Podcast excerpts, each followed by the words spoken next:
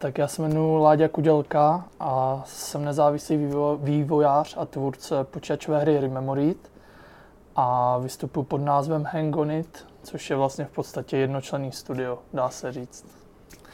Ty jsi teda rovnou zmínil Rememorit, ale díval jsem se, že ještě předtím si dělal nějakou iOSovou hru, o které už se teďka tím, že je to iOS prostě starý, tak už se na to nedá úplně podívat nikde, ale Hele, to jste vykopali dobrou věc, protože na tom iOS já jsem udělal jako možná tak jako 10 říček předtím. Jo. A to jsem dělal ještě na škole, eh, že vlastně tam je vášeň pro programování. Předtím jsem dělal hodně grafiku, animaci. A to začalo s tím, že jsem dostal vlastně iPhone a teď nevím, jestli to rok 2008, 2009 a začal mě zajímat kódování a dělat vlastně iOS aplikace, takže tím to jakoby všechno začalo, že jsem se díky tomu naučil programovat. A udělal jsem asi 10 různých hříček, některé byly placení, některé freeware a byly to tak jako přivídělky při škole drobný. Ale velká škola programování a toho jakoby něco začít a něco vypustit. Hmm. A hodně dřiny a hodně slz. A tam jsem vlastně zjistil, že nemá cenu dělat nějaké malé věci, které všichni dělají v horizontu měsíce až tři měsíců. Že v tu chvíli vlastně nemá žádný náskok nebo tak. A říkal jsem si, že musím jít do velkého projektu a čím bude větší, když Rememory takový nebyl velký, ale trval prostě dva roky, tak postupně odpadávají lidi, kteří publikují takové podobné věci. Takže nakonec vás není 100 tisíc v jeden měsíc, kteří releasujou, ale je vás třeba tehdy ještě v tom roce třeba 30 nebo 50 max. Hmm. Takže to bylo jakoby uvědomění si toho, že chci dělat jakoby větší projekty. Problém, který jsem tam měl, byl ten, že jsem od živa netrpělivý, nebo jsem takovejhle byl. A když uh, cokoliv jsem chtěl mít hned udělaný, nebo takové jakoby rychlo věci jsem dělal, takže jsem se musel naučit jako počkat na výsledek a to byla zase vedle programování největší škola, jako hmm. počkat si na věci. No. No a ještě teda, když se o kousek vrátíš, tak jak ty se vůbec dostal k tomu? A ty jsi říkal, že jsi měl první iPhone a chtěl na něho něco dělat, ale hmm. když se třeba vůbec poprvé dostal ke hrám? Hele, ke hrám to vím úplně přesně, to bylo s prvním počítačem, kdy nám s bráchou táta koupil Pentium 108 Mega RAM. A předtím jsme chodili s bráchou ke kamušovi hrávat, ještě než jsme dostali ten počítač vlastně Wolfensteina, Duma a všechny tady ty věci. Hmm. Tam jsme trávili vždycky celý odpoledne a, a to jsem byl jako tak fascinovaný, že, že jsem viděl jako, že od té doby už tě nebaví Lego nic a, a chceš jenom vlastně hrát, jo. Což má trošku i můj malý syn, jakože od té doby, co jsem ukázal PlayStation, tak jako Lega a všechno je až jako druhořadý. Tak nevím, jestli jsem udělal dobře. A, no, uvidíš až časem. a, no a tím, tím tě to teda táhlo na nějakou tu školu, která byla zaměřená na tohle? Ale já jsem hrál lední hokej a tak jsem pořád jakoby plaval s tím, jestli jako nějak čučkat ten hokej nebo co dělat. A odmaturoval jsem, pořád jsem hrál ještě ten hokej, měl jsem každý den trénink, dokonce dva tréninky denně jsem měl, ještě jako v juniorce v chlapech a dostal jsem se na fakultu informatiky náhodou. a tam jsem vůbec neměl čas se učit nebo se tomu věnovat, protože jsem chodil tam jen na půlku té školy, pak jsem šel na ty tréninky. Ale pamatuju si ten první den, když jsem přišel a tam jako byli všichni ti kluci, já jsem sedl vzadu, začala přednáška, teď oni otevřeli notebooky, všichni a každý jsem dělal tu svou práci, víš, ten dělal ve Photoshopu tohle, ten tam prostě dělal interaktivní aplikace, já jsem to z vrchu sledoval, nic jsem neuměl, jo, jako v té době. A jsem prostě jako ohromený tím, jakože informatika, IT technologie a tohle, že všechno je ten směr. Ale byl tam nějaký pan Horáček, eh, ředitel domu umění, který tam měl přednášku, která nikoho nezajímala. A to byly, myslím, základy výtvarné kultury, nebo něco, nechci kecat. A to bylo vidět, jak ty kluky to vůbec nezajímá. A mě to hrozně zajímalo. A on tam furt zmiňoval jako FAVu, Fakultu výtvarných umění hmm. VUT v Brně a hrozně zajímavé jako věci, ty umělci a Richarda Fajnora, jak tam performuje pověšený na zdi, ukazoval a tyhle věci. A jsem tak jako si říkal, ty brďo, jako informatika dobrý, ale toho mě tak nějak táhne víc. No a tak pak jsem, pak nějak jsem byl ten rok na té informatice, uh, pak jsem pověsil brusle na hřebík a říkal jsem si, co dál. Informatika už byla zabitá, že jsem neměl čas se tam na to učit a táhlo mi to na tu favu, takže pak jsem jakoby si dal ještě jeden proklad kvůli tátovi, který chtěl, abych šel na strojárnu, tak jsem byl ještě půl roku na strojárně, tam jsem trpěl. A pak se teda podařilo dostat na tu favu a, a to bylo nejkrásnějších šest let mého života, to říkám všude. Bylo nádherný a hrozně mě to ukázalo spoustu cest, kterými se dá jít a jak se dá vnímat svět, víš, jako hmm. úplně, úplně jinak. Takže, takže tak. A hmm. tam to vlastně začalo. To byl ateliér multimédií, ještě abych to upřesnil.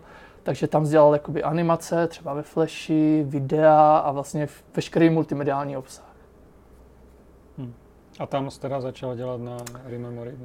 Tam, tam ještě ne. Tam, tam se to nějak křížilo s tím iPhonem, jak jsem ti říkal, hmm. že, že jsem dostal toho iPhone a začal jsem dělat interaktivní aplikace, interaktivní instalace, protože dřív dělal třeba video jenom a jako jo, dobrý, zhledl z toho dobrý, ale zase mě to neuspokovalo, takže jsem zjistil, že vlastně cesta je kódovat, programovat si ty věci. A když přijdeš k nějaké věci a ona na tebe jako reaguje, interaktivní je ve tmě, na velkým plátně, tak to najednou bylo prostě hrozně krásný. Hmm. A do Aťáku jsem tam právě chodil s Lukášem Metkem a k nám chodil hostovat Vojtěch Vaněk, hmm. vlastně z Paperash, který dělali Dark Trade. No, takže jakoby ta herní komunita se tam furt kolem Favu jakoby motala ti kluci a tam jsem jako začal koukat, že někdo dělá hry a podobně. Mě to křížil s těma aplikacemi na iOS. No a po škole, když jsem neviděl, jakoby, co dál, tak si říkám, ještě nemám rodinu, ještě teď můžu něco udělat. Tak jsem vlastně začal dělat ten dvouletý projekt a tím byl Rememorit a byl to taková jako sázka na něco, co nemuselo vít a něco, co buď mě ukáže cestu, že touhle jdi, můžeš, anebo ne, hele, tak nic. No. No a jak to, jak to teda dopadlo? Co ti to ukázalo? Ale ukázalo mě to hrozně moc. Já jsem zjistil, že česká herní komunita je něco úplně kouzelného. Hmm. Skvělí lidi, chytrý lidi, eh, zároveň vidíš spoustu lidí, co se tím můžou živit. Jako on, on je důležitý moc se tím uživit, abys mohl ty sny realizovat, víš. To je to, hmm. co ti dá tu svobodu. A což se nakonec povedlo ze skřípáním zubů, takže jsem mohl dělat teď na dalším projektu hmm. herním. A dalo mě to spoustu věcí. Pak byly festivaly, galerie, kde se jako Rememorit ukazoval, díky bohu, v té umělečtější komunitě, tak to jsem měl hroznou radost, že, že tam na to byly nějaké odezvy. Hmm. A a ty jsi vlastně dostal za to i, českou hru roku za umělecký přínos. Mm-hmm to jsem měl velkou radost, no to bylo takový, že jo, drž se toho snu, hang on it, drž se toho snu, jo, takže to, to si myslím, že hrálo taky hodně, že, že když jsem už dělal pak jako k nějakým jiným komerčním věcem, který bych měl dělat, tak si říkám, hele, ta, tady tohle je ta cesta, jako nejvíce ti líbí, máš, tak k němu ještě, dokud hmm. to jde. O čem teda to Rememorit je pro někoho, kdo to ještě nezná? Hele, Rememorit je taková procházka reálná asi více než 20 levelama snů. Je to first person hra, žádný střílení, jenom chození, možná trochu moc skákání pro nějaké kritiky. A hele, je to o pocitu, který z té hry máš. Hmm. To bylo to, co jsem v těch hrách hledal. No. Mě ovlivnily věci jako D-Rester, pak Everybody's Gone to the Rapture třeba. Jo. To je věc, na kterou se trochu zapomnělo, ale tam z té Anglie, z toho venkova, tam jako pořád mám ty jako silné emoce z té hry. No a začal mě bavit tady ty walking simulatory, kde vlastně chodíš a, a fakt nestřílíš hlavně. Když střelečky mám rád, čo, jako Battlefielda, tak si, si jako dám, ale uh, pokud jsi sám a děláš něco, tak, tak si taky musí říct, že nemůžeš konkurovat nějakému velkému studiu a dělat nějakou střílečku nebo tak. A inspirovat se na té indie scéně a taky na indie filmech, které jsou mě taky zajímavější než to, co se sype z Hollywoodu a, a dívat se kolem na ty alternativnější věci a ty se snažit jako přenést někam, aby se to dostalo k lidem. Víš? Já si myslím, že je hrozně moc kvalitních věcí, které nikdo nevidí a nezná. A přijde mě to jak s hudebním průmyslem, víš, jako že tam vyhraje ten marketing, ten, kdo je zrovna jako slavný, udělaný marketákama a jsou tak skvělí hudebníci a tak skvělí hudební projekty, který prostě jako nikdy nespatří světlo většiny nebo prostě lidí, běžného člověka a to je hrozná škoda. A myslím si, že právě ta indie herní scéna má našlápnuto dobře k tomu ukazovat i ty zajímavější koncepty a vznikal, aby vznikaly malé studie, které se tím uživí a můžou to dělat třeba celý život. Hmm. To, to je taková moje vize, jako, co se mi líbí. Hmm. Jo, my jsme se bavili předtím, než jsme začali natáčet a říkal, že třeba Dead Stranding tě ovlivnil hodně a tam je zrovna to, že oni vlastně, byl, byl, byl ten příběh, že oni jak kdyby vytáhli tu kapelu, která tam má několik tracků, takže, tak, takže ona už byla Louro. skoro, že přestanou hrát, že už nemají prachy a najednou jim přišlo ze Sony, jestli jestli jim prodají nějaké tracky, že, že Kojima je chce. A... Přesně. A, a, a jak je to jako důležitá věc v té hře, to já doteď si pamatuju, jak jdu z toho kopce jo, a jak začíná hrát ta hudba, jak je nádherná, jo, hmm. nebo ne, nebo říkám, dělal jsem nějaké věci, co se nepovedly, pak jsem si zpětně pustil ten soundtrack a give up, víš, jako song a to asi na to názený. Krásná hudba, taky přesně, to by byla škoda, kdyby, kdyby o tom lidi nevěděli. Pěkný hmm. příklad. V tom Rememory, tak se snažíš kombinovat ten vizuál s nějakou hudbou, která třeba k tomu úplně v první moment nesedí, ale pak když se to dá dohromady, tak je to vlastně takové zážitkové. Jo, hele, v tom Rememoriu ta hudba byla dost jako důležitá a některé levely jsem stavil přímo jako na hudbu, kterou jsem licencoval. Někdy jsem zase naopak hledal jakoby hudbu na ten vizuál, co mám.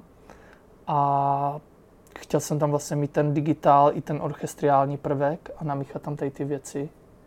A s tím vizuálem to fakt jako mělo jít ruku v ruce, no. To, to byl cíl Rememoridu. A hudba to je 30% toho, když doděláš hru, máš u němou, a teď přidáš tu hudbu, tak, tak fakt jako najednou těch 30% ti to vyskočí. Takže to je jako silná věc, kterou já třeba osobně teď zase měl tendence podceňovat. A až když člověk si dělá tu rešerši, která teda bolí, jako něco najít ještě za výhodných licenčních podmínek je hodně těžký. Ale když to zaklapne, tak pak je to jako nádherný pocit a koukáš furt na ty vizuály s tou hudbou, až se ti, dokud se ti to neohraje, pak to nenávidíš. A, no a třeba na tom Rememory je ještě zajímavá tak jako po technické stránce, že ty jsi vlastně sám, jako jeden vývojář, ale ta hra vlastně vyšla, myslím snad na PC, na Xboxu, na Playstationu. Na... Jo, jo, jo. Je, je hodně multiplatformní, no. Vyšla na PC, Mac, Linux a pak vyšla na Xboxu a na Playstationu. Hmm. A ten Xbox to byl rok 2017, PlayStation až 2018, takže ono víš, jako vydáš to v roce 2015, po půlce roku 2015, ale pak se to táhne a teď nej o čem můžu mluvit, o čem ne, ale ty procesy tam jsou jako zdlouhavý. A je tam hodně toho, co nastudovat teda, no. No právě, jakože to je jako docela uh Jakože oni jsou i ty, i ty kity, které si vlastně musíš nakoupit, tak to taky není úplně levná věc, ne? Jako vyplatilo se ti to vlastně to jako dávat na ty konzole? Nebo? Hele, konzole, já zase nevím, co můžu říct nebo ne, ale ty mě prostě zachránili, že to bylo jedno z nejlepších rozhodnutí. A, já jsem se tomu hrozně bránil, protože eh, fakt, jak jsem měl tu PC verzi a když jsem v Unity přepl na tu Xboxovou položku a PlayStationovou, tak, tak se to všechno rozsypalo a musel se dělat znovu i shadery a podobně.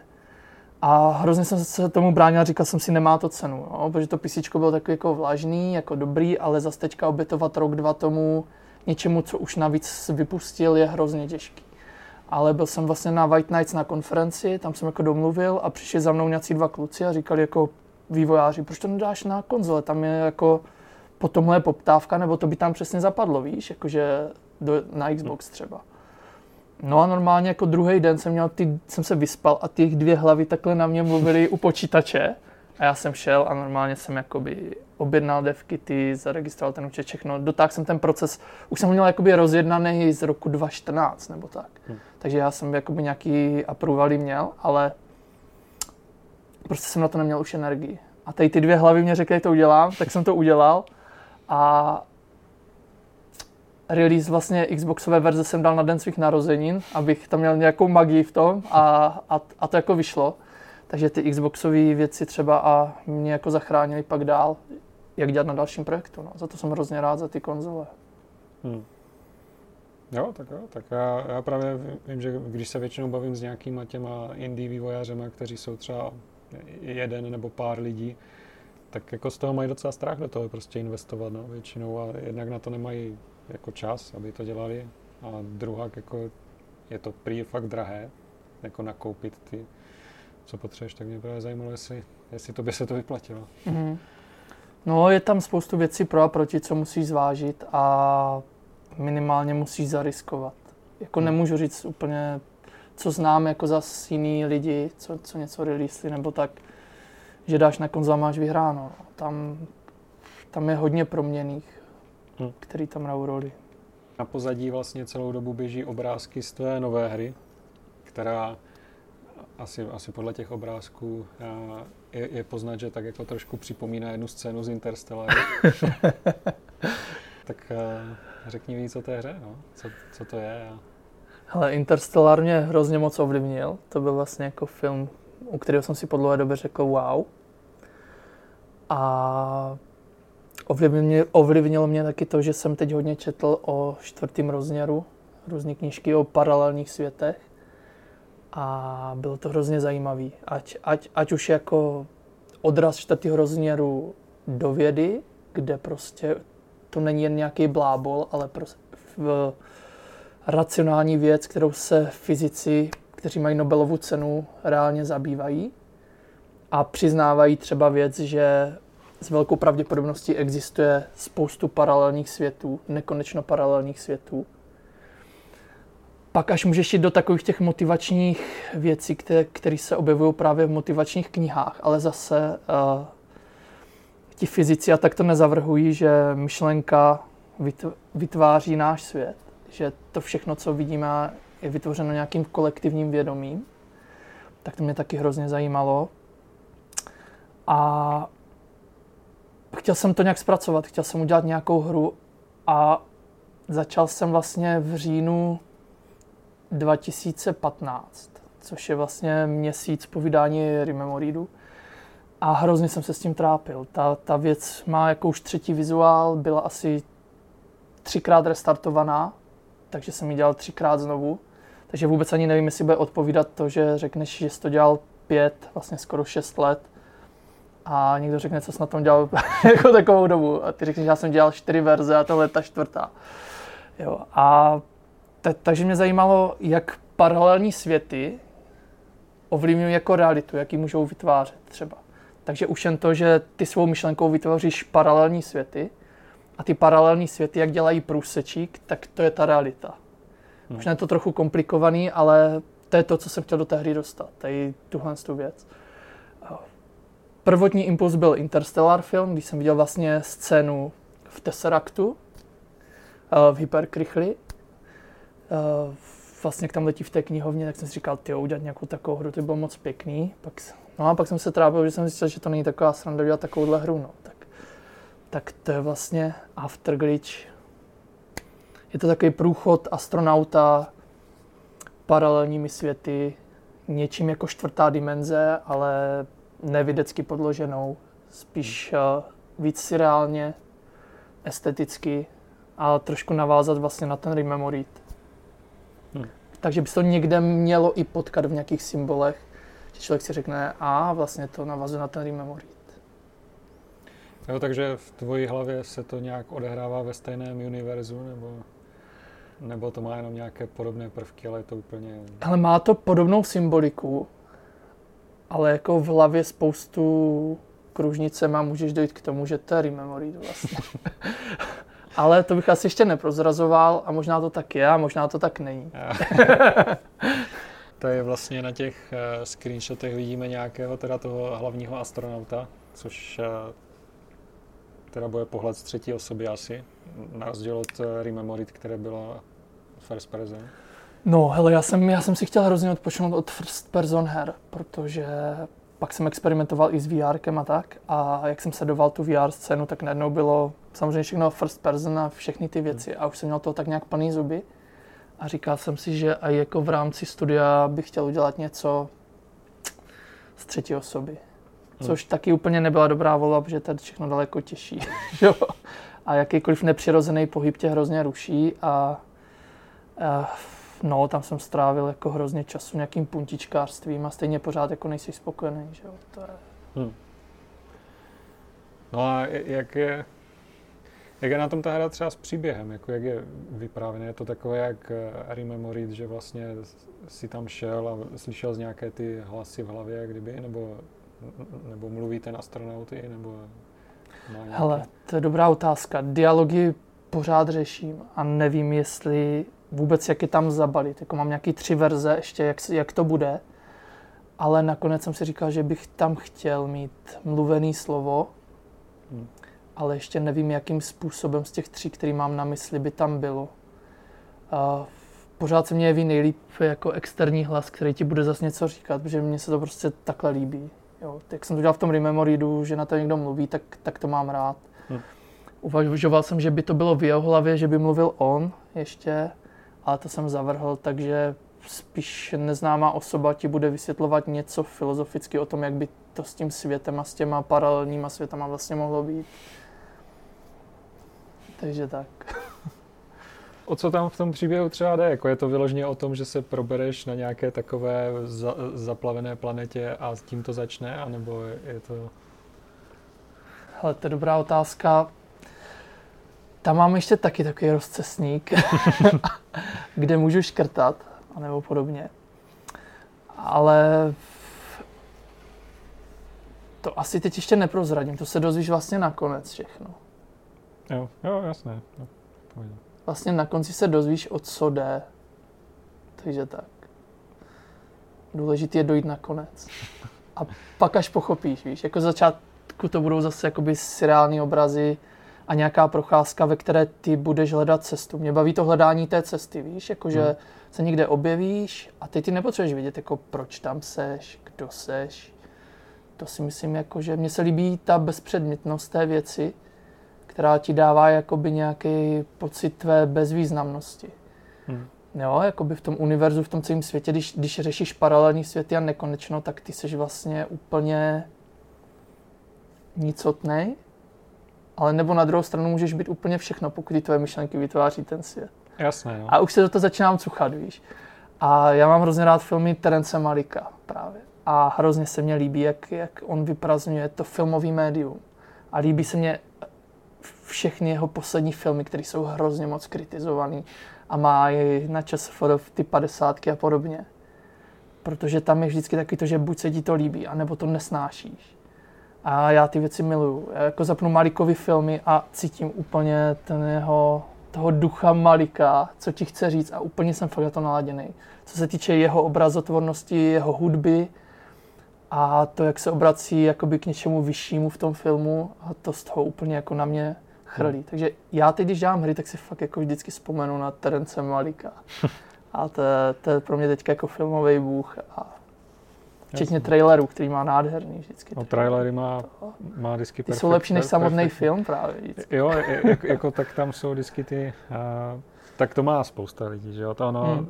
jako mně se třeba Dead Stranding, co si říkal, že tě taky částečně inspiroval, tak tam mi taky přišlo, že ty trailery vlastně, potom když hraješ tu hru, tak vlastně toho prozradili až moc, protože tam v nich hmm. byly všechny ty klíčové momenty a pak už v určitý moment té hry už si jako mohla i předpokládat, kam to vlastně vede a co ještě v těch trailerech bylo a co ještě neviděl v té hře, takže zhruba víš, jak to skončí. To je pravda. Ale, ale jako když si ty trailery viděl samotné jako ve váku, tak byly perfektní, no, jakože takové... No a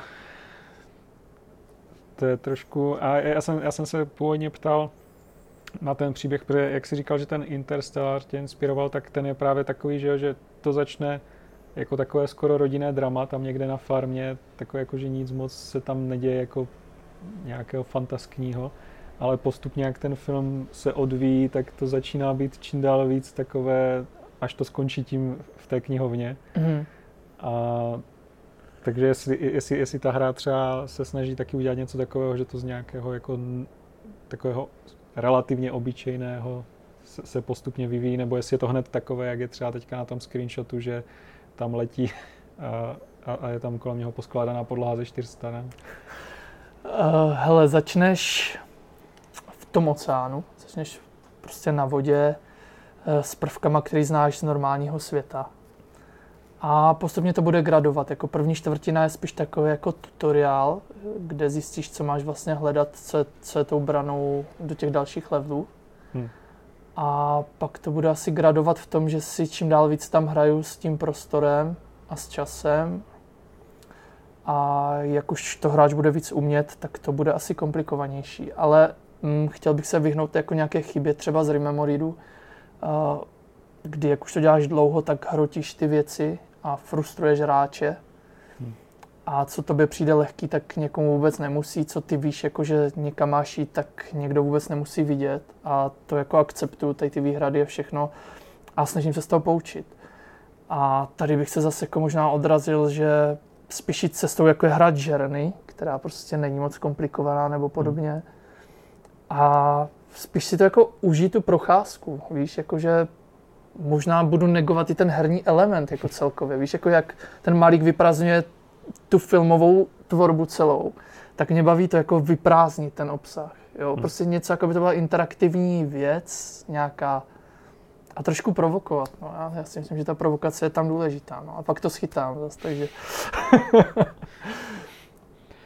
Ale tak uh, jako vše, všechno není pro každého. Že? tak, jak, tak jako věřím tomu, že u toho Rememory si měl nějaké třeba reakce lidí, kteří to nepochopili, ale na druhou stranu, jak jsme říkali, tak za to dostala i cenu za, za výtvarnu, že jo, a takové.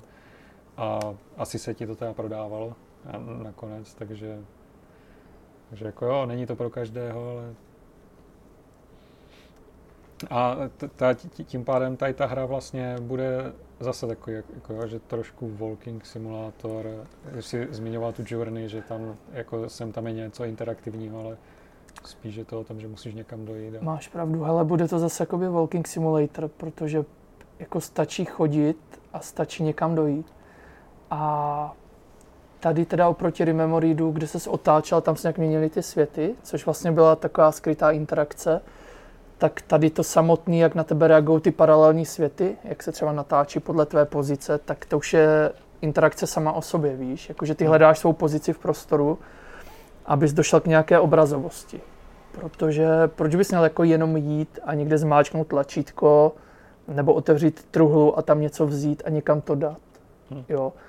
Protože třeba když se váš na teorii relativity, tak, tak vlastně ty ovlivňuješ úplně všechno tím svým bytí, svou hmotností a vlastně gravitaci. A gravitace ovlivňuje čas. A tyhle ty věci prostě dělají víc, než my si sami myslíme právě. A to bych tam chtěl taky dostat. No. Takže jako všechno ostatní není podstatný, než to bytí v tom prostoru. Zní to šíleně, co? Ale, a tak jako když uh, zmiňuješ ty svoje uh, vzory, tak to z toho docela chápu.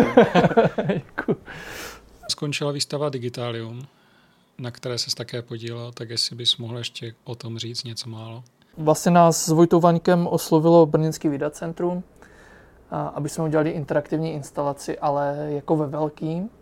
Takže my jsme vlastně udělali 200 metrů čtverečních interaktivní instalaci, která je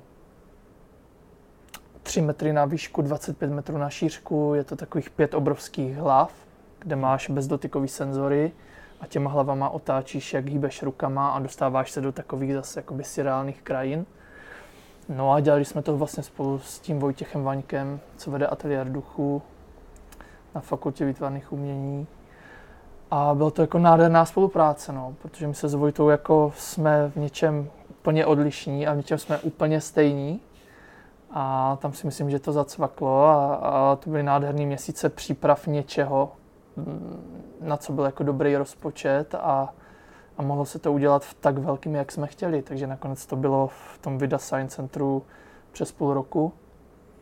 A teď vlastně jako padne covid, tak uvidíme, kam to půjde dál. No. Hmm. To máme připravený, že by se to mělo ještě ukázat někde ČR a možná i za hranicema. Takže to je náš takový jakoby projekt. Díky moc za rozhovor. Ale není, není zač. Představil After Glitch. A doufám teda, že ať už to teda vydáš letos, nebo to posuneš, takže prostě se bude dařit. Protože jako vypadá moc pěkně z těch obrázků. No. Díky moc. Díky, že jsi přišel a vážím si toho.